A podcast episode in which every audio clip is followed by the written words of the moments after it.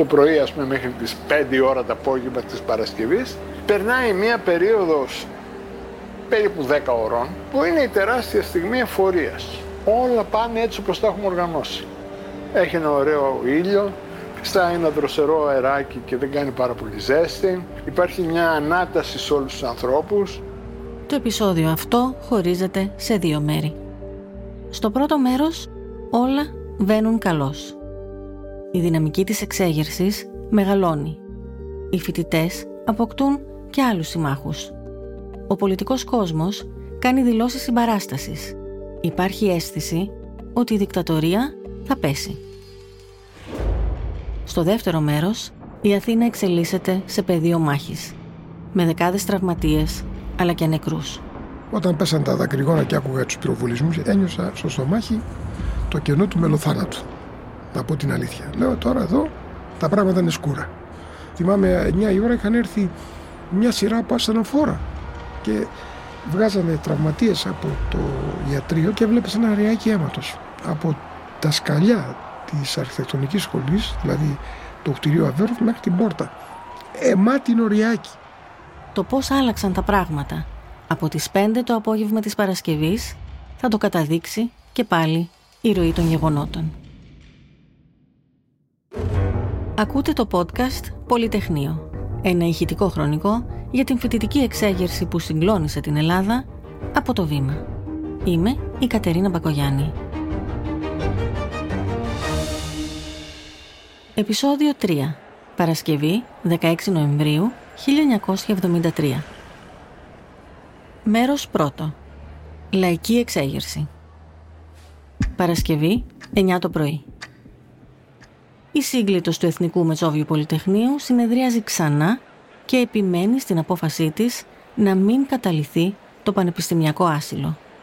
Αντιπροσωπεία της συγκλήτου επισκέπτεται ξανά το Πολυτεχνείο. Οι καθηγητές κάνουν δηλώσεις στις εφημερίδες. Τις διαβάζουμε από το βήμα. Τα ονόματά τους δεν αναφέρονται, αλλά ένας καθηγητής λέει «Θα συνεχιστεί παντή τρόπο η επαφή με τους σπουδαστάς, έστω και αν μείνουμε μέσα, έστω και αν εκτραχυνθεί η κατάστασης και μας κρατήσουν ομήρους. Ένας άλλος καθηγητής; Οι σπουδαστέ είναι άρτια οργανωμένοι έτσι όπως πρέπει να είναι οργανωμένη μια τέλεια ιδανική πόλης. Παρασκευή, 10 το πρωί. Συνεδριάζει το Υπουργικό Συμβούλιο. Και Παρασκευή καλείται το Υπουργικό Συμβούλιο σε στενή σύνθεση. Ήταν προεδρευόμενο από τον τότε αντιπρόεδρο της ε, Δημοκρατίας που λεγόταν Αγγελής, ο προηγούμενος αρχηγός των Ευρωπαϊκών Δυνάμεων, Μαρκετίνη ως Πρωθυπουργός, Υπουργός Παιδείας Ιφνέο Δασκαλόπουλο ως Αρχηγός της Αστυνομίας, Θεράπος ως Υπουργός Δημοσίας Τάξης και εγώ, δεν νομίζω να ξεχνάω κάποιον. Ακούτε τον Σπύρο Ζουρνατζή σε παλαιότερη συνέντευξή του στον Στέλιο Κούλογλου στην εκπομπή Ρεπορτάζ Χωρίς Σύνορα. Ο Ζουρνατζής ήταν υφυπουργός τύπου στην κυβέρνηση Μαρκεζίνη, δηλαδή εξέφραζε τη φωνή της κυβέρνησης.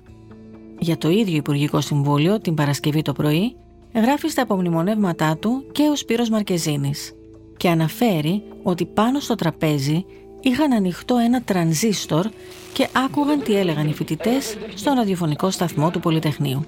Στην μία ώρα πάνω που συζητούμε και δεν έχουμε φτάσει σε κανένα συμπέρασμα, μπαίνει ο Παπαδόπουλος. Έξαλλος. Πώς επιτρέπει κοντζά με στρατιωτικό καθεστώς, ε, αστυνομία, δυνάμεις και τα διάφτα να λειτουργεί ραδιόφωνο παράνομο στο μέσο της Αθήνας και να εκπέμπει και να γίνεται ακουστός σε όλη την Αθήνα. Δεν μπορούν να κόψουν το ρεύμα, δεν μπορούν να κόψουν το νερό, γιατί είχε κάτω να ανοίξει το ραδιόφωνο και παρακολουθούσε τις εκπομπές της Δαμανάκη. Ο αρχηγός της αστυνομίας απαντά ότι αυτό είναι αδύνατον, διότι ο ηλεκτρικός σταθμός βρισκόταν μέσα στο Πολυτεχνείο. Τότε ο Παπαδόπουλος ζητά να εκενωθεί ο κόσμος έξω από το Πολυτεχνείο και να αποκλειστούν όλοι οι γύρω δρόμοι. Παρασκευή 11 το πρωί. Εδώ Πολυτεχνείο, εδώ Πολυτεχνείο. Σας μιλά ο ραδιοφωνικός σταθμός των ελεύθερων αγωνιζόμενων φοιτητών, των ελεύθερων αγωνιζόμενων Ελλήνων. Έχουμε εδώ μια ανακοίνωση υπογραμμένη από επιτροπή που έχει συσταθεί μέσα στο Πολυτεχνείο από μαθητές των γυμνασίων της Αθήνας. Πραγματοποιείται μαθητική συνέλευση στο κτίριο Γκίνη.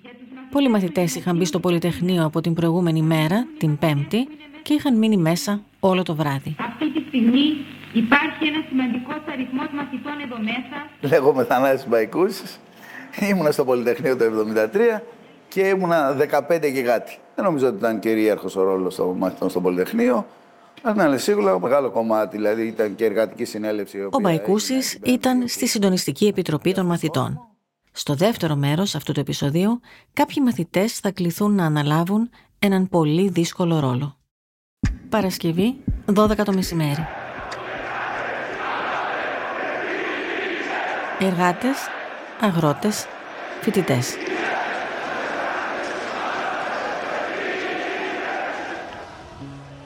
Αγρότες από τα Μέγαρα έρχονται στο Πολυτεχνείο.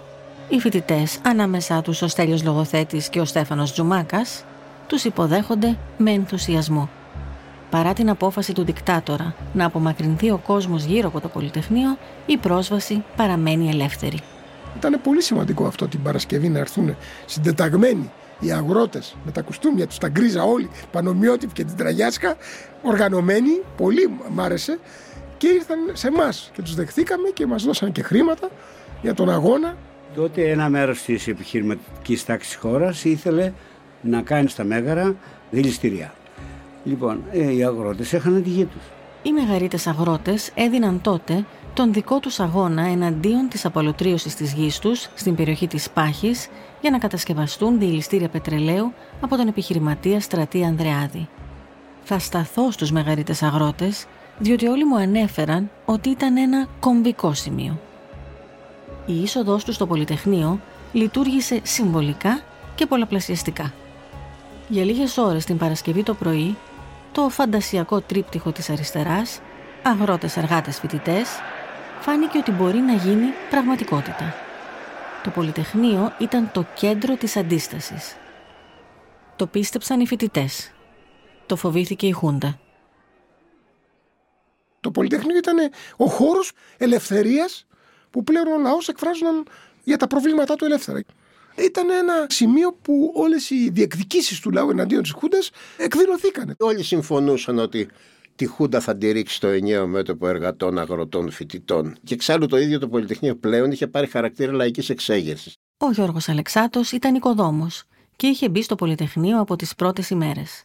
Υπενθυμίζω ότι η οικοδόμη ήταν η μόνη οργανωμένη ομάδα ανάμεσα στους εργάτες.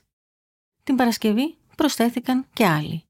Ακολουθεί μαρτυρία του Αντώνη Ταβάνη πάλι από παλαιότερη συνέντευξή του στον Στέλιο Κούλογλου στην εκπομπή Ρεπορτάζ χωρίς σύνορα. Ανταποκρίθηκε και ένα μεγάλο μέρος των εργατών της Coca-Cola. Επειδή κάποιος, ας πούμε, από τους συμμετέχοντες στην εργατική συνέλευση εργάζονταν στην Coca-Cola, πήρε προκήρυξη το πρωί, πήγε στο σημείο που τα πούλμαν παίρναν τους εργάτες, μοίρασε τις προκηρύξεις και είχαμε μεγάλη συμμετοχή και από τους εργαζόμενους στην Coca-Cola. Οι προσωπικές σχέσεις βοηθούν ακόμα και στις εξεγέρσεις. Υπάρχει μικρό παρασκήνιο και για το πώς έφτασαν οι αγρότες στο Πολυτεχνείο. Ναι. Ο κύριος Κλαβούνος. Ο ίδιος.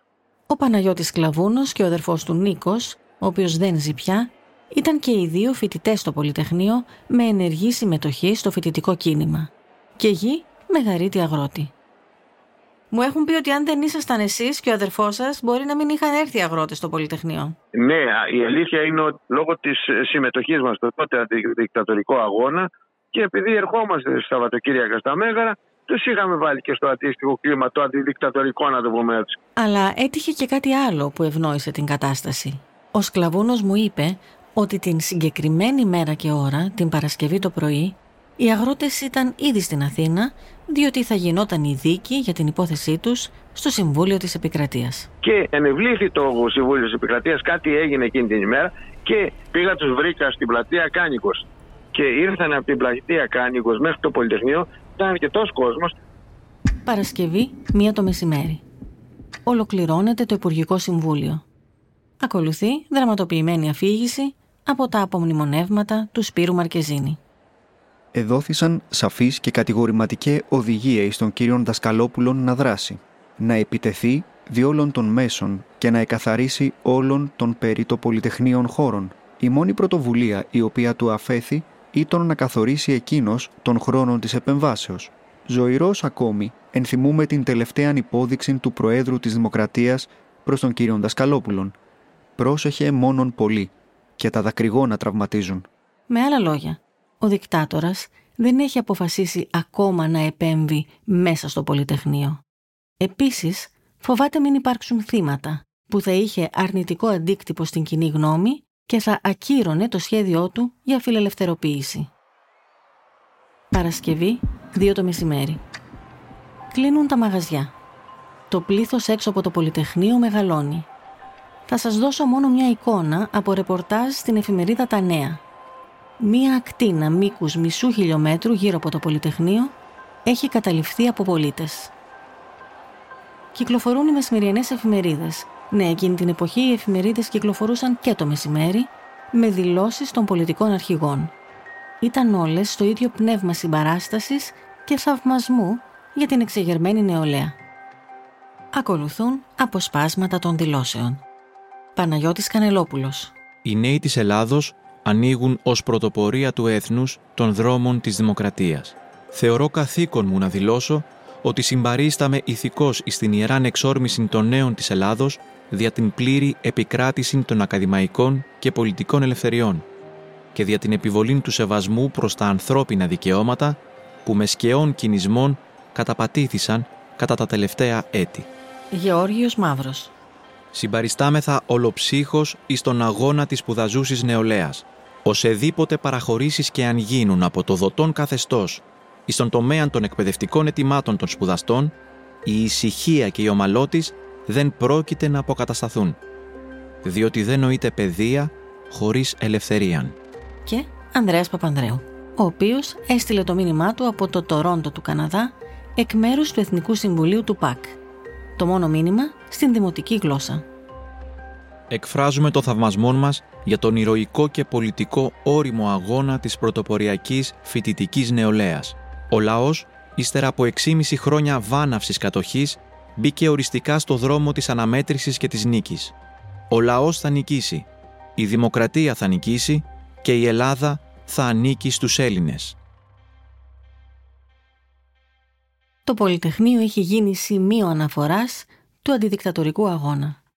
Οι πολιτικοί προσβλέπουν στους φοιτητές για να πέσει η Χούντα. Και οι φοιτητές πρέπει να απαντήσουν. Να βγάλουν τη δική τους ανακοίνωση. Παρασκευή, 2.30 το μεσημέρι. Η Συντονιστική Επιτροπή των Φοιτητών καλεί από το ραδιοφωνικό σταθμό Έλληνες και ξένους δημοσιογράφους σε συνέντευξη τύπου. Θέλω εδώ να δώσω λίγο το κλίμα. Οι φοιτητές συνεδριάζουν από το πρωί και γίνεται σκοτωμός. Οι δύο τάσεις που κονταροχτυπιόντουσαν από τις πρώτες ώρες της Τετάρτης, οι επαναστάτες αριστεροί που ανήκαν σε μικρές αριστερίστικες οργανώσεις και οι παραδοσιακοί αριστεροί που ήταν οργανωμένοι στις νεολαίες του ΚΚΕ και του ΚΚΕ εσωτερικού, συνεχίζουν να διαφωνούν περίπου για τα πάντα. Την Παρασκευή το μεσημέρι η σύγκρουση είναι με τοπική. Γύρω από το τι είδους κυβέρνηση θα έπρεπε να ακολουθήσει την πτώση της Χούντας. Με αυτά που ξέρουμε σήμερα, ρωτάω τον Χρήστο Λάζο, τότε μέλος της νεολαίας του Ρίγα Φεραίου. Ήσασταν τόσο αισιόδοξοι. Δεν είναι αν είμαστε ή όχι αισιόδοξοι. Το θέμα είναι αν αυτό φαινόταν εκείνη την ώρα λογικό. Αν φαινόταν κάτι που είναι δυνατόν να συμβεί. Φαινόταν σαν κάτι δυνατόν να συμβεί γιατί ήδη τα μηνύματα ήταν ότι ο κόσμος έχει απαυδίσει από αυτούς. Θέλει να απαλλαγεί. Και επειδή η συνθήκη είναι χαλάρωση των βίαιων αστυνομικών μέτρων, δεν είχαν καν, να πούμε, πειράξει κανέναν μέχρι την ώρα. Ήδη οι μαζικές εκδηλώσεις γύρω από το Πολυτεχνείο είχαν αρχίσει να πολλαπλασιάζονται. Ο Χρήστος Λάζος ήταν ένας από τους δύο φοιτητές που ανέλαβαν εκείνη την ώρα να γράψουν μια διακήρυξη εκ μέρους όλης της Συντονιστικής Επιτροπής. Η πρόταση του Ρίγα Φεραίου για το τι θα έπρεπε να γίνει την επόμενη μέρα ήταν συγκεκριμένη. Ακούστε το Δημήτρη Χατζησοκράτη, επίσης μέλος της νεολαίας του Ρίγα. Να καλέσουμε την συγκρότηση μιας κυβέρνησης εθνικής ενότητας για να μπορέσει να δώσει λύση και να διεκδικήσουν την πτώση της δικτατορίας. Οι επαναστάτες αριστεροί δεν ήθελαν με τίποτα την εμπλοκή των παλιών πολιτικών. Ακούτε την Ελένη Αναστασίου και τον Στέφανο Τζουμάκα. Εμείς ελπίζαμε επαναστάσεις κτλ. Δεν θα καλούσαμε ποτέ τα αστικά κόμματα. Προτείνανε να ορκίσουμε κυβέρνηση στο πρόβλημα του Πολυτεχνείου. Είχαμε μεγάλη σύγκρουση. Μα είστε, είστε καλά. Έλεος. Είχαμε κόντρα, είχαμε σύγκρουση. Δηλαδή. Η συζήτηση κράτησε πάνω από τρεις ώρες. Φαινόταν ότι δεν θα κατέληγαν πουθενά. Και έφτασε στο σημείο όπου απειλήθηκε η Συντονιστική Επιτροπή. Ότι αυτοί θα αποχωρήσουν και θα μας καταγγείλουν στον κόσμο των φοιτητών ως δεξιόστροφους και θα σαμποτάρουν την εκδήλωση του Πολυτεχνείου αν επιμείνουμε πάνω σε αυτό. Παρασκευή 3.30 το απόγευμα. Οι φοιτητές παραχωρούν συνέντευξη τύπου σε αίθουσα της αρχιτεκτονικής μπροστά σε περίπου 20 δημοσιογράφους. Δεν επιτρέπουν τις φωτογραφίες, για ευνόητους λόγους. Δεν δέχονται όμως ούτε ερωτήσεις, καθώς συνέχιζαν να διαφωνούν μεταξύ τους για το τι έπρεπε να πούν. Αποφασίστηκε να διαβαστεί μόνο ένα κείμενο και να αποχωρήσουν. Η Τόνια Μοροπούλου ανέλαβε να το διαβάσει. Και αυτά που διάβασα ήταν οι φοιτητές από όλες τις σχολές στη διάρκεια του φοιτητικού κινήματος συνειδητοποιήσαμε πως τα προβλήματά μας σχετικά με τον εκδημοκρατισμό της παιδείας και τη λειτουργία του εκπαιδευτικού συστήματος δεν λύνονται χωρίς την αλλαγή της συγκεκριμένης πολιτικής κατάστασης. Αρχίζοντας έτσι πολιτικό αγώνα οι φοιτητές και οι Έλληνες εργαζόμενοι που κλείστηκαν στο Πολυτεχνείο ξεκαθαρίζουν τις θέσεις τους και καλούν τον ελληνικό λαό να συσπηρωθεί γύρω τους και να αγωνιστεί μαζί τους ως την τελική νίκη. Πρωταρχική προϋπόθεση για την επίλυση όλων των λαϊκών προβλημάτων θεωρούμε την άμεση πάυση του τυραννικού καθεστώτος της Χούντας και την παράλληλη εγκαθίδρυση της λαϊκής κυριαρχίας. Η εγκαθίδρυση της λαϊκής κυριαρχίας συνδέεται αναπόσπαστα με την εθνική ανεξαρτησία από τα ξένα συμφέροντα που χρόνια στήριζαν την τυραννία στη χώρα μας. Η πλατιά κινητοποίηση του ελληνικού λαού και η εκδήλωση παράστασης από όλες τις γωνιές της Ελλάδας είναι η καλύτερη απάντηση σε όσους επιχείρησαν να μας δυσφημίσουν.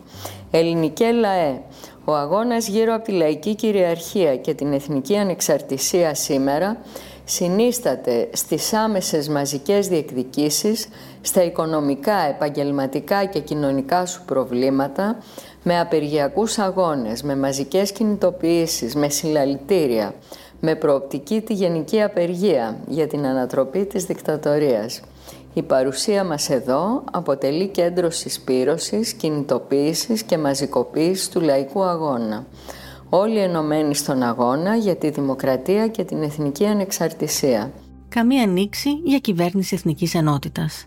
Μέχρι αυτού του σημείου, το κείμενο που διάβασε η Μοροπούλου ήταν ομόφωνο, πλην της τελευταίας φράσης που δεν τη διάβασα γιατί κάποιοι διαφωνούσαν, συμφωνήσαμε να μην τη διαβάσω. Και υπάρχει και η παράγραφος η οποία έλεγε ότι πιστεύοντας ότι αυτή τη στιγμή του αγώνα εκφράζουμε τη θέληση όλου του ελληνικού λαού για ενότητα, καλούμε όλες τις δικτατορικές αντιστασιακές δυνάμεις και όλα τα δημοκρατικά κόμματα να αγωνιστούν μαζί μας, να κάνουν κοινό πρόγραμμα βασισμένο οπωσδήποτε στις αρχές της λαϊκής κυριαρχίας και της εθνικής ανεξαρτησίας με βασικό στόχο να ανατροπή της δικτατορίας. Θα πείτε, τι σημασία έχουν όλα αυτά σήμερα που γνωρίζουμε πώς ακριβώς εξελίχθηκαν τα πράγματα από το απόγευμα της Παρασκευής και μετά; Θα απαντήσω ότι αυτό το σημείο, η διακήρυξη της Συντονιστικής Επιτροπής του Πολυτεχνείου, είναι εκείνο που ακόμα θέλουν να συζητήσουν περισσότερο τα μέλη της σήμερα.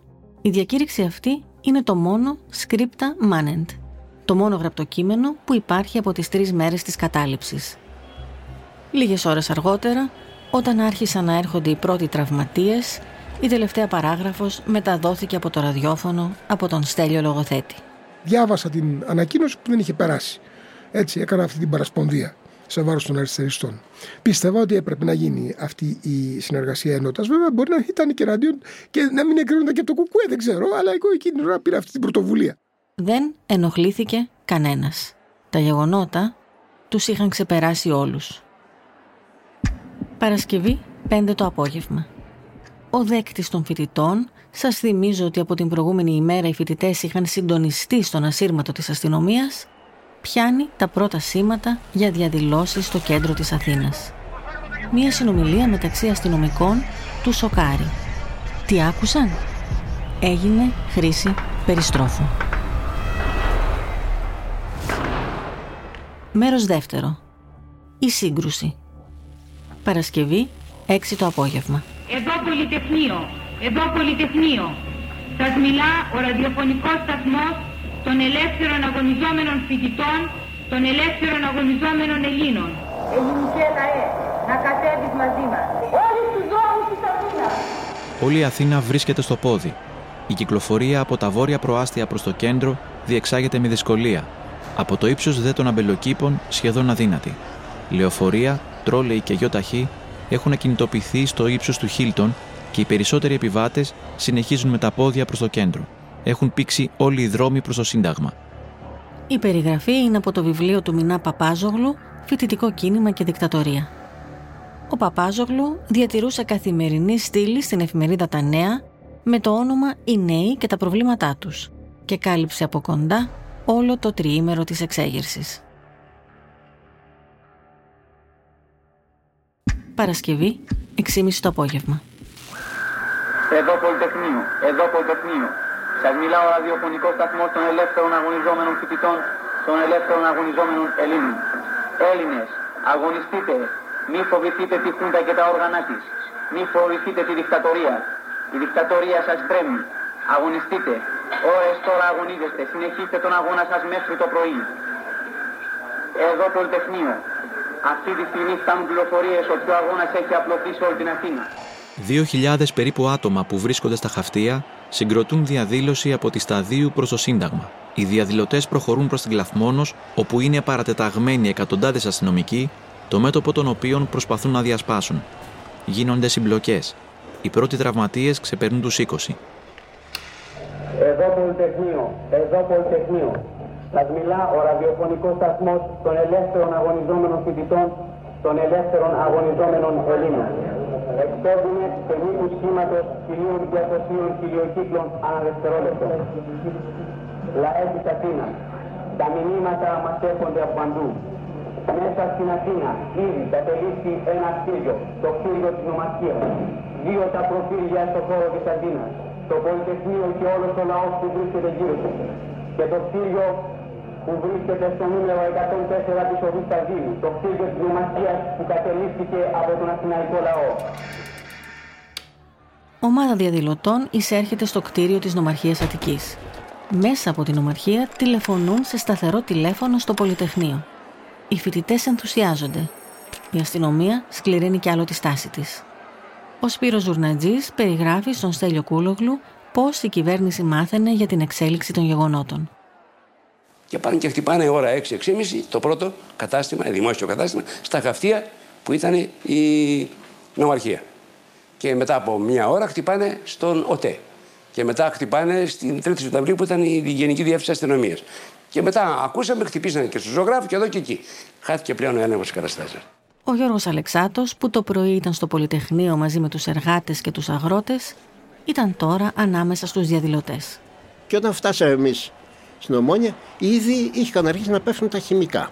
Και γινόταν χαμός, κόλαση. Όταν λέω κόλαση, εννοώ κόλαση. Δηλαδή δεν μπορούσε να αναπνεύσεις. Ο κόσμος έτρεχε πανικόβλητος, γιατί δεν είχε την εμπειρία των χημικών. Λαέ της Αθήνας, λαέ της Ελλάδας, δεν κλαίμε από τα δακρυγόνα, Κλαίμε από χαρά για την νύχη που έρχεται. Δεν ανάβουμε φωτιές. Ανάβουμε πυρκαγιές που θα κάψουν όλη την Ελλάδα. Σήμερα δεν καίγεται η Αθήνα. Αύριο θα καεί η Ελλάδα. Την ίδια ώρα ο Γιώργος Παυλάκης ήταν στο ιατρείο του Πολυτεχνείου. Ξαφνικά ήρθε ένα μεγάλο κύμα στο γιατρείο από ανθρώπους αιμόφρητους με ε, χτυπήματα από την αστυνομία, από γκλόμπς. Ήταν σούρουπο, θυμάμαι ότι ήταν το φως ακόμα ημερήσιο κάπως. Παρασκευή, 7 το απόγευμα. Παρακαλώ, έκκληση προς το Διεθνή Ερυθρό Σταυρό. Παρακαλώ, έκκληση προς τον Διεθνή Ερυθρό Σταυρό. Να φέρει ασθενοφόρα, να παραλάβει τραυματισμένους. Να φέρει ασθενοφόρα, να παραλάβει τραυματισμένους. Επίσης, παρακαλείτε, εάν υπάρχει γιατρός, ορθοπαιδικός και χειρούργος μέσα στο Πολυτεχνείο ή έξω από το Πολυτεχνείο ή οπουδήποτε βρίσκεται γιατρός, ορθοπαιδικός και χειρούργος να φτάσει στο χώρο του Πολυτεχνείου, να μπει στο Πολυτεχνείο και να πάει στο ιατρείο μας. Μέσα σε δύο ώρες το κλίμα έχει αλλάξει. Οι φοιτητές αντιλαμβάνονται ότι η κυβέρνηση έχει περάσει στην επίθεση. Είναι ώρα για άμυνα. Εκείνη την ώρα, από ό,τι καταλαβαίνω, γίνονται παράλληλες κινήσεις και από τα δύο κόμματα της αριστεράς με στόχο να προστατευτούν οι φοιτητές. Ο Γενικός Γραμματέας του ΚΚΕ Εσωτερικού, Μπάμπης Δρακόπουλος, στέλνει μήνυμα που φτάνει στους ρηγάδες φοιτητές να απεμπλακούν από το Πολυτεχνείο. Το πνεύμα του μηνύματος είναι απλό. Επειδή η Χούντα πρόκειται να μακελέψει το Πολυτεχνείο και θα υπάρχουν πάρα πολλοί νεκροί, πρέπει να δούμε εάν μπορούμε κερδίζοντας κάτι να διαπραγματευτούμε έξοδο. Οι ρηγάδες απαντούν ότι είναι αργά. Η απάντηση που του δώσαμε είναι ότι εδώ που έχουμε φτάσει αυτό δεν γίνεται. Η κατάσταση είχε διαμορφωθεί και δεν μπορούσαν να κάνουν πίσω. Αντίστοιχες προσπάθειες έγιναν και από το Κομμουνιστικό Κόμμα Ελλάδος προς τα δικά του φοιτητικά στελέχη. Το ΚΚΕ έδωσε γραμμή να γίνει επικοινωνία με κάποιους από τους πολιτικούς που είχαν κάνει τις δηλώσεις συμπαράστασης το πρωί. Είχε φτιαχτεί από την Ένωση Κέντρου και την ΕΡΕ, το δεξιό και το κεντρό κόμμα που εκείνη την εποχή εξέφραζαν περίπου το 80% του ελληνικού λαού, μία επιτροπή για την αποκατάσταση της δημοκρατίας. Τρεις φοιτητές βγήκαν από το Πολυτεχνείο και πήγαν στα γραφεία της Επιτροπής στο Κολονάκι. Ένας από αυτούς ήταν ο Γιώργος Ορολοπίδης. Μπήκαμε μέσα, τους είπαμε ότι είμαστε από το Πολυτεχνείο, του εξηγήσαμε την κατάσταση, τους ζητήσαμε να κατέβουν κάτω.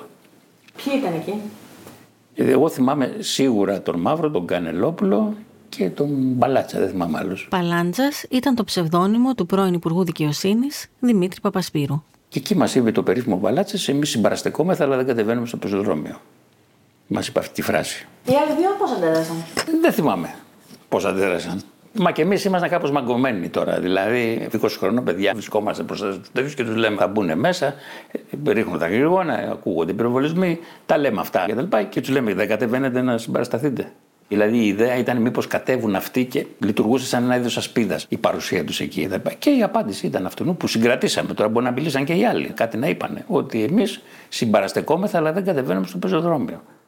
Εκείνη την ώρα λοιπόν οι πολιτικοί δεν αντέδρασαν. Περιορίστηκαν στις πρωινές τους δηλώσεις. Αντίθετα, η Χούντα ήταν αποφασισμένη πια να αντιδράσει με όλα τα μέσα για να προστατευτεί το δικτατορικό καθεστώς. Ακούμε τον Σπύρο Ζουρνατζή. Πάω μία πρώτη επίσκεψη στο Δασκαλόπουλο. Ο Νικόλας Δασκαλόπουλος ήταν διευθυντής της αστυνομίας πόλεων. Κατά Αντωνίνου του Μαρκεζίνη να δω τι συμβαίνει και το Δασκαλόπουλο τον βλέπω όρθιον να περιφέρεται μεταξύ γραφείου και τουαλέτας γιατί είχε πάθει συγνωρία ο άνθρωπος από την ταραχή. Στην τρίτη συνάντηση που γυρίζει από την τουαλέτα μου λέει ότι δεν μπορώ να ελέγξω την κατάσταση. Χρειάζομαι δυνάμεις στρατού. Ε, πάρ τον, πρωθυπου... τον πρωθυπουργό και πες του. Ή πάρ τον πρόεδρο Δημοκρατίας. Και παίρνω ο ίδιος τον τότε γραμματέα του Παπαδοπούλου, κάποιον Παρασκευά Ιωαννίδη, συνωνυμία με τον Δημήτρη Ιωαννίδη, και του μεταβιβάζει αυτό το αίτημα και μου λέει: Θα σας πάρουμε σε λίγο. Με πήρε μετά από λίγο, λέει: Πράγματι, επενέβη ο κύριος πρόεδρος της Δημοκρατίας και διέταξε να επέμβει ο στρατός. Υπήρχε κίνδυνος να ανατραπεί το καθεστώς. Παρασκευή, 8.30 το βράδυ. Με εντολή του αστυνομικού διευθυντή Αθηνών, Λουκά Χριστολουκά, η αστυνομία αρχίζει να ρίχνει δακρυγόνα. Φυσικά η ατμόσφαιρα βάρινε πολύ γρήγορα με τα δακρυγόνα και από εκείνη τη στιγμή αρχίσαμε και ζητάγαμε περισσότερα φάρμακα και φιάλες οξυγόνου.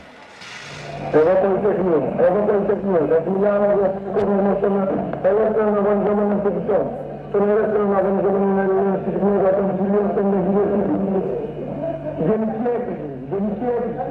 Λέω, λέω της Αθήνας, όσοι μπορούν να αποστείλουν αναπνευστικά συσκευά με μπουκάλες οξυγόνου, όσοι μπορούν να αποστείλουν αναπνευστικά συσκευά με μπουκάλες οξυγόνου, γενική έκρηξη των στο λαό των Αθηνών. Και αυτό που έγινε ήταν μέσα σε λίγο χρονικό διάστημα εμφανίστηκαν κάνει τεράστιες φιάλες οξυγόνου σαν τον πόη μου. Πώς τις πέρασαν από τα κάγκελα, πώς τις μετέφεραν. Είναι θαύμα για μένα ας πούμε και τόσο γρήγορα που δείχνει ακριβώς την ετοιμότητα του κόσμου να συμμετάσχει, να βοηθήσει και να κάνει θυσίες. Όλη η Αθήνα είναι συντονισμένη στον σταθμό του Πολυτεχνείου παρακολουθεί τις εξελίξεις και όπου μπορεί βοηθάει. Λέει ο σταθμός Α. και μέσα σε ένα τέταρτο βλέπεις τον κόσμο απ' έξω να αντιδρά στο α θετικά. Παραδείγματος χάρη, θέλουμε φάρμακα. Σε 20 λεπτά είχαν αρχίσει να έρχονται φάρμακα. Χρειαζόμαστε γιατρούς. Έρχονται γιατροί. Φτιάξτε οδοφράγματα γιατί θέλουν να κατεβάσουν τις άβρες και δεν πρέπει να πλησιάσουν οι άβρες. Άνθρωποι βάζουν τα αυτοκίνητά τους. Ξέρετε, δεν είναι απλό πράγμα σε έναν Έλληνα να βάλει το αυτοκίνητο με εκείνο να του πατήσει άβρα. Άβρες, για όσους δεν το γνωρίζουν, είναι αστυνομικά οχήματα που μοιάζουν με μικρά τάγκς, μόνο που έχουν ελαστικά αντί για ερπίστριε και μάνικες που καταβρέχουν τον κόσμο.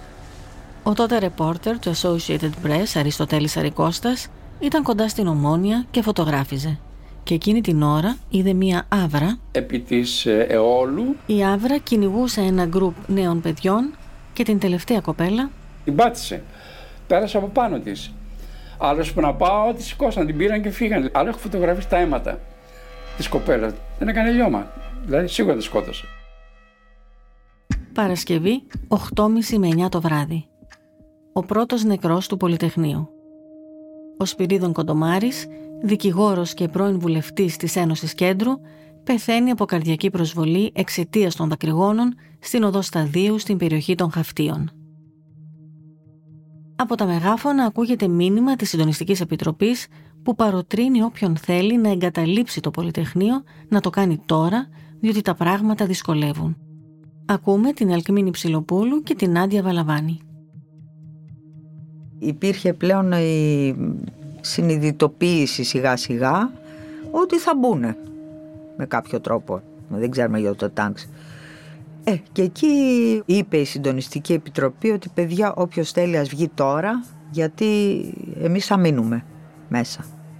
Δεν μπορώ να πω σαφώς τι ώρα ακριβώς ακούστηκε από τα μεγάφωνα. Η προειδοποίηση ότι τα πράγματα δεν είναι εύκολα και ο κόσμος εξακολουθούσε να μας προστατεύει, δηλαδή ήταν γύρω από τα κάγκελα, άρα όποιος ήθελε μπορούσε να φύγει. Η αίσθηση που έχω είναι ότι ελάχιστοι έφυγαν.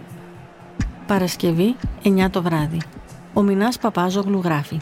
Η μάχη είναι πολυμέτωπη. Στις πλατείες, στους δρόμους της Αθήνας με κέντρο το Πολυτεχνείο. Οι διαδηλωτές ανάβουν φωτιές, στείλουν οδοφράγματα με κέντρο το Μινιών, στην πλατεία Αμερικής, στη διασταύρωση Πατησίων και Καποδιστρίου, στην Πυραιός, στην οδό Σολομού, στην πλατεία Λαβρίου. Στη γωνιά 3η Σεπτεμβρίου και Στουρνάρα ακινητοποιούν δύο λεωφορεία και τα χρησιμοποιούν για οδοφράγματα. Οδοφράγματα και στη λεωφόρο Αλεξάνδρα, στο πεδίο του Άρεος από διαδηλωτές. Χρησιμοποιούν τα στέγαστρα των στάσεων των λεωφορείων. Παρασκευή, 9.30 το βράδυ. Με απόφαση της αστυνομίας απαγορεύεται η κυκλοφορία στο κέντρο της πόλης. Τίθεται σε εφαρμογή η πρωινή εντολή του δικτάτορα να αποκλειστεί το Πολυτεχνείο από τον κόσμο. Από τις ταράτσες και τα παράθυρα, ελεύθεροι σκοπευτές πυροβολούν αδιακρίτως, κυρίως από το Υπουργείο Δημόσιας Τάξης. Που είναι στο τρίστρατο 3 Σεπτεμβρίου, Αβέροφ Μαρνή. Ένα κτίριο πολυόροφο, είχε ταράτσα, είχε βεράντες, είχε παράθυρα. Όλα αυτά ήταν πολυβολία. Ο ψυχίατρος Μανώλης Μιλονάκης έμενε απέναντι από το Πολυτεχνείο και τα είδε όλα να εξελίσσονται μπροστά του. Εγώ ήμουνα στο βόρειο άκρο του Πολυτεχνείου. Λίγο πριν αρχίσει να σκοτεινιάσει, είχα επιστρέψει στο σπίτι. Το σπίτι ήταν στην οδό Αβέροφ 15.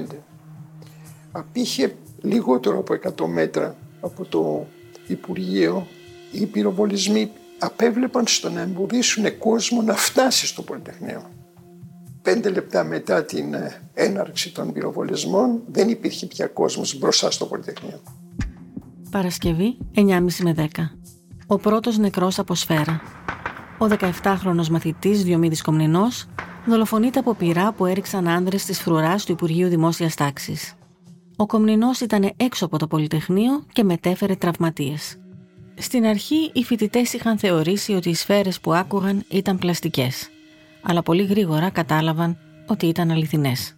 Χτύπησαν τον κόσμο με τέτοιο τρόπο ώστε να δημιουργήσουν μια υγειονομική ζώνη γύρω από το Πολυτεχνείο και πρέπει να πω ότι χτυπούσαν μόνο αυτούς που προσπαθούσαν να προσεγγίσουν το Πολυτεχνείο. Εξίσου καλή θέαση και εξίσου sitting ducks.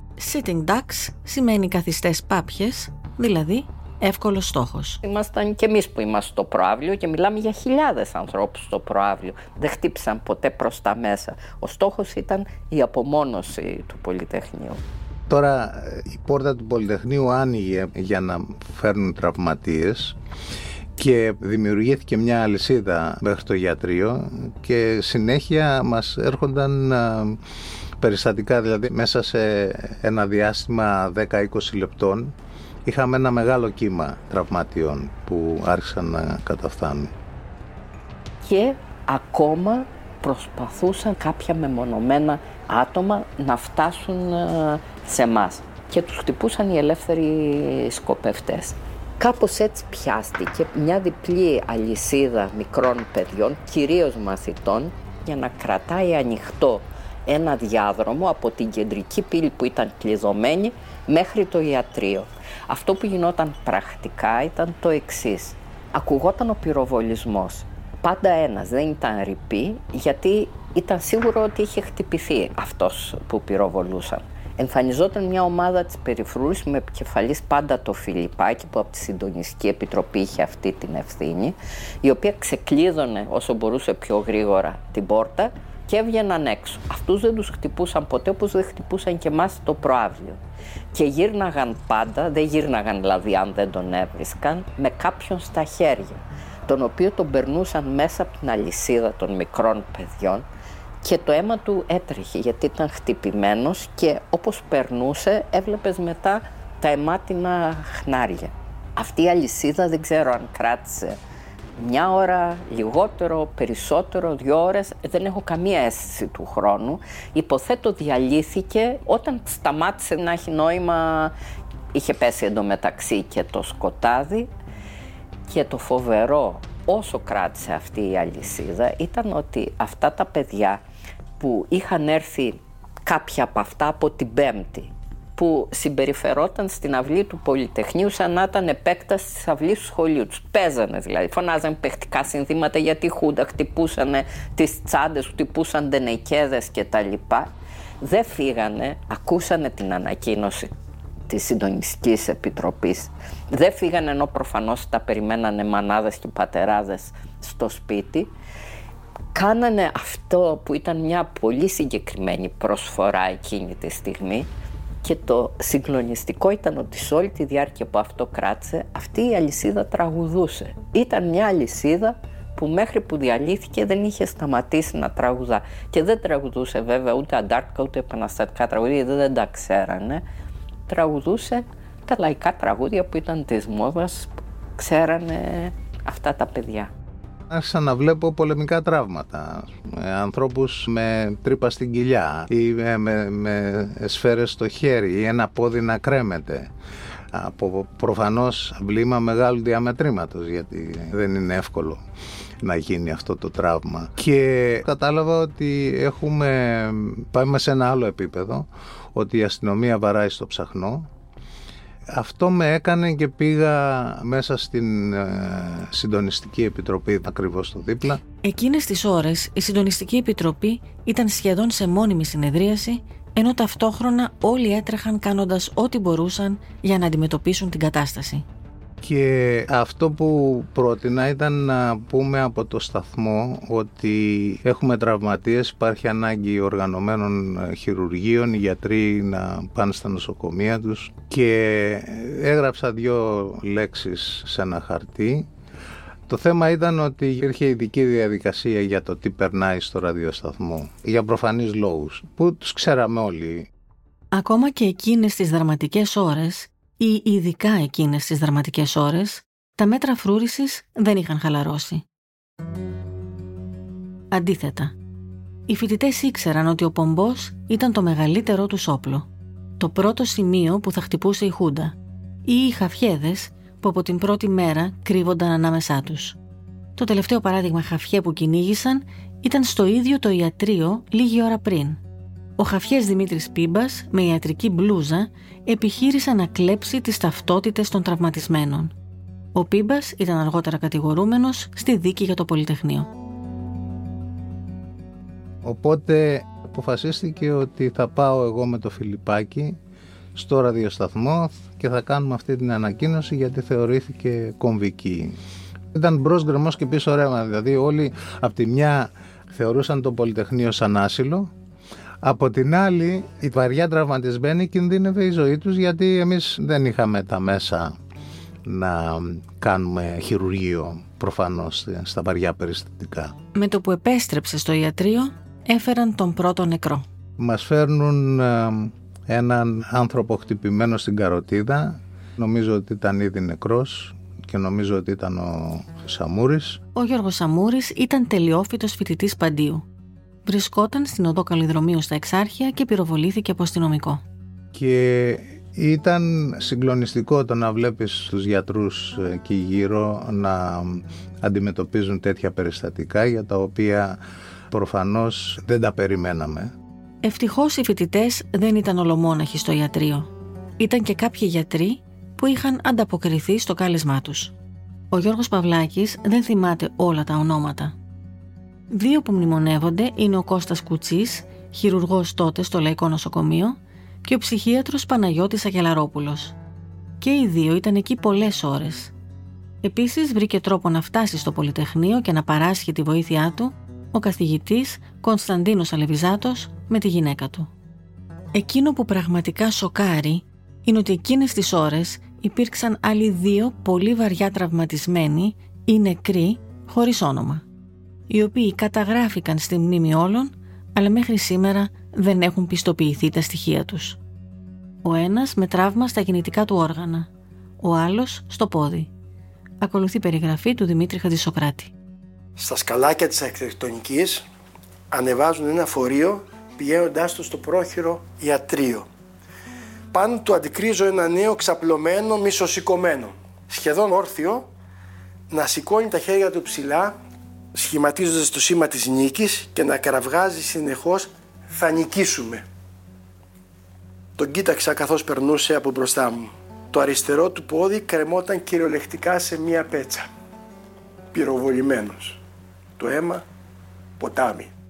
Τον ίδιο νέο είδε ο Γιώργος Οικονόμου, ο οποίος βρέθηκε στο ιατρείο βαριά τραυματισμένος ο ίδιος. Ο Οικονόμου πυροβολήθηκε με σφαίρα στην πλάτη ακριβώς έξω από την πύλη του Πολυτεχνείου. Είχε βγει για λίγο έξω να εκτιμήσει την κατάσταση. Και εκεί λοιπόν είδα και εγώ τους δύο-τρεις τραυματίες άσχημα, πάρα πολύ άσχημα. Αυτά τα πράγματα δεν ξεχνιόνται βέβαια. Είδα ένα χτυπημένο εδώ στο λαιμό με στα αίματα. Τον Γιώργο Σαμούρη. Έναν στα γεννητικά όργανα. Και το άλλο ήταν εδώ στο πόδι. Είχε σπάσει το κόκαλο, από σφαίρα. Κρεμόνταν από μια πέτσα μόνο. Έλληνες, Έλληνες πρέπει να μάθετε την αλήθεια. Πώς είναι δυνατόν να κοιμηθείς; Είναι αδύνατο, δεν μπορούμε να το πιστέψουμε. Γι' αυτό ακόμη αυτή τη στιγμή αγωνιζόμαστε. Γι' αυτό αυτή τη στιγμή ακόμη μιλάμε. Γιατί θα έρθεις κοντά μας. Γιατί θα κατεβείς σήμερα, αυτή τη στιγμή που το μαθαίνεις. Αυτή τη στιγμή θα κατεβείς και θα συνεχίσεις τον αγώνα μας. Και αν αυτή τη στιγμή μας πιάσουν. Και αν ακόμη αυτή τη στιγμή μας σκοτώσουνε. Ναι, δεν ερχόμαστε να πεθάνουμε. Δεν ερχόμαστε όταν θα πεθάνουμε ελεύθεροι. Ανακοίνωσα ότι σκοτώνουνε. Κάνω μια έκκληση πώς είναι δυνατόν να κοιμάστε όταν σκοτώνουν τα παιδιά σας. Και βγήκε και αυτή η κραυγή. Είχαν πλήρη επίγνωση του κινδύνου. Είχες επίγνωση και της ιστορικότητας της στιγμής; Κανένας μας. Παρασκευή 11.30 το βράδυ. Δολοφονούνται την ίδια ώρα από την φρουρά του Υπουργείου Δημόσιας Τάξης, στην οποία είχαν ενσωματωθεί και παρακρατικοί δύο άνθρωποι. Ο Βασίλης Φάμελος και η Νορβηγίδα φοιτήτρια Τόρελ Μαργκρέτε Έγγελαντ. Δεν γνωρίζονταν μεταξύ τους, απλά βρέθηκαν στο ίδιο σημείο μεταξύ Πατησίων και το Σίτσα. Η Έγγελαντ μεταφέρθηκε στο ξενοδοχείο Ακροπόλ. Νεκρή, με μια σφαίρα στο λαιμό. Εκεί ήταν ο φοιτητής της νομικής τότε, Γιώργος Βερνίκος, από τους προτεργάτε της κατάληψης της νομικής. Στο Πολυτεχνείο συμμετείχε από την πρώτη μέρα. Είχε μάλιστα νοικιάσει δωμάτιο στο ξενοδοχείο Ακροπόλ. Αυτό που μου κάνει τη μεγαλύτερη εντύπωση στο Ακροπόλ είναι το πώς δημιουργούνται ηρωικές στιγμές από τον όχλο, όπου χάνουν την αίσθηση του κινδύνου. Δηλαδή, ενώ ήταν φανερό ότι από ορισμένες πλευρές ερχόντουσαν οι σφαίρες και τους έλεγες μην πάτε εκεί, τρέχανε ακόμα και εκεί πέρα. Μέχρι να φτάσει ο κόμπος στο χτένι, δηλαδή να το δεις το τάγκ εκεί μπροστά σου, μέχρι εκείνη τη στιγμή είσαι αλαφιασμένα ηρωικός. Δεν υπολογίζεις τίποτα. Παρασκευή, 12 τα μεσάνυχτα. Τα πρώτα τάγκς θα εμφανιστούν στο ύψος της Φιλοθέης να κατεβαίνουν προς το κέντρο. Οι φοιτητές το μαθαίνουν πάλι, ακούγοντας τον ασύρματο της αστυνομίας. Εκείνη την ώρα το πληροφορούνται και ο Παναγιώτης Κανελόπουλος και ο Γιώργος Μαύρος. Ακολουθεί δραματοποιημένη αφήγηση του Παναγιώτη Κανελόπουλου από την κατάθεσή του στην δίκη της Χούντας για το Πολυτεχνείο. Περί το μεσονύκτιον μας επληροφόρησαν τηλεφωνικώς διάφοροι φίλοι ότι άρματα μάχης κατευθύνονται προς την πόλη.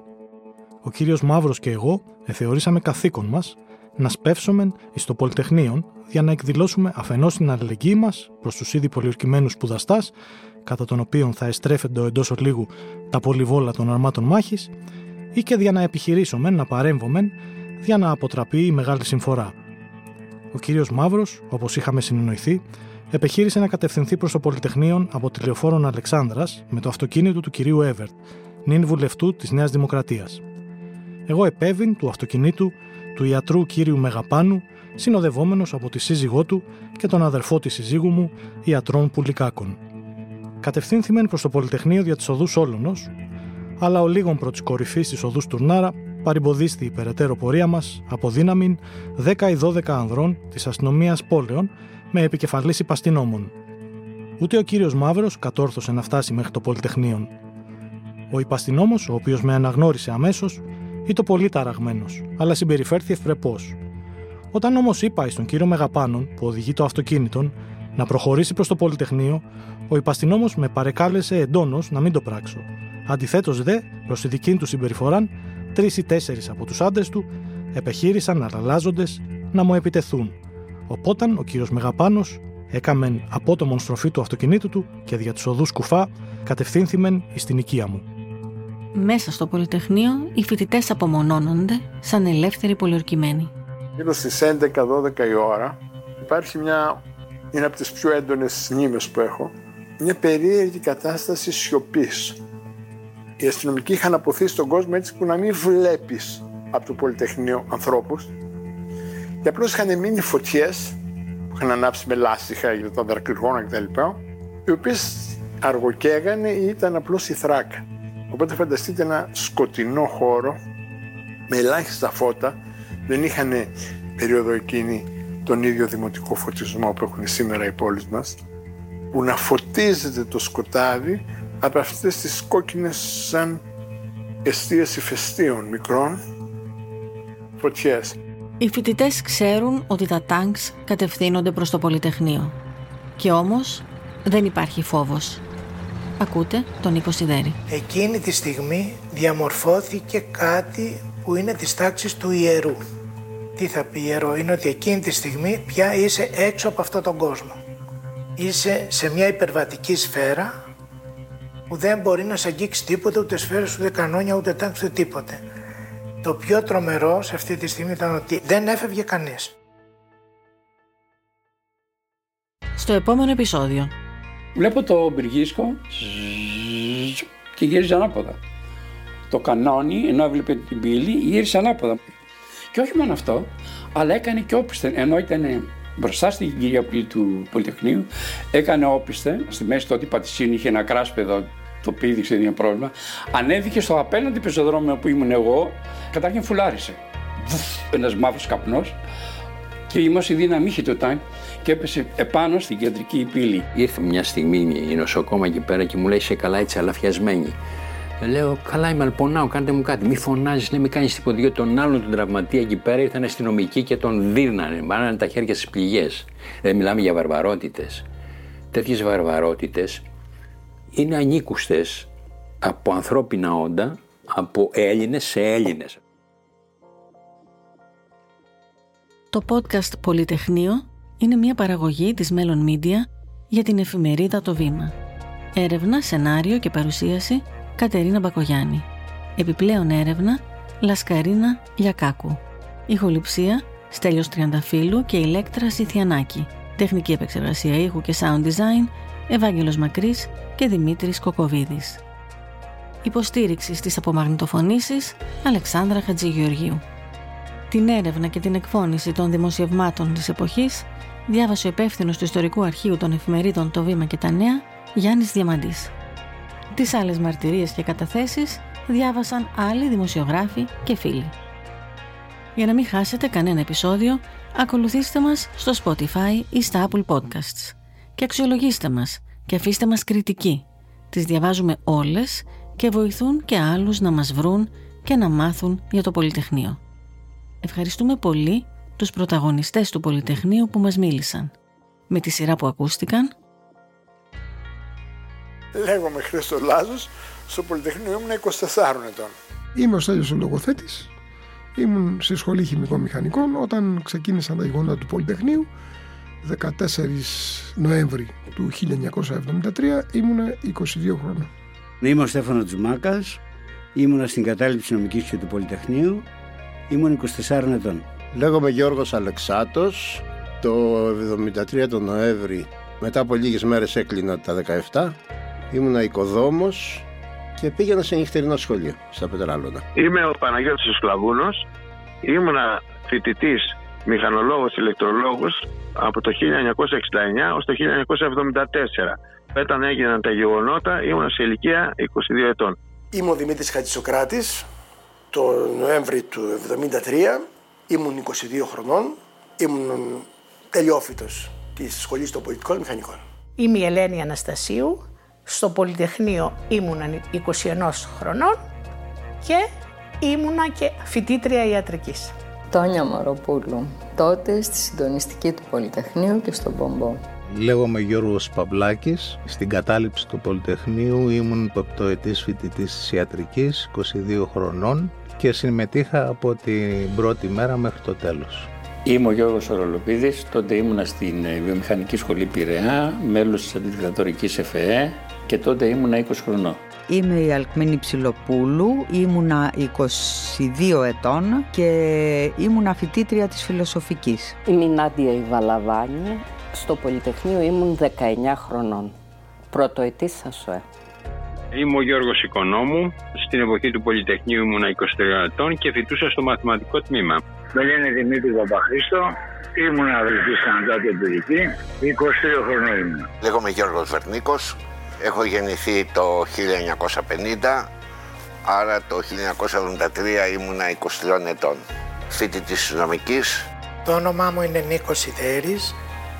Ήμουν φοιτητής στην ιατρική και τότε ήμουν 21 χρονών.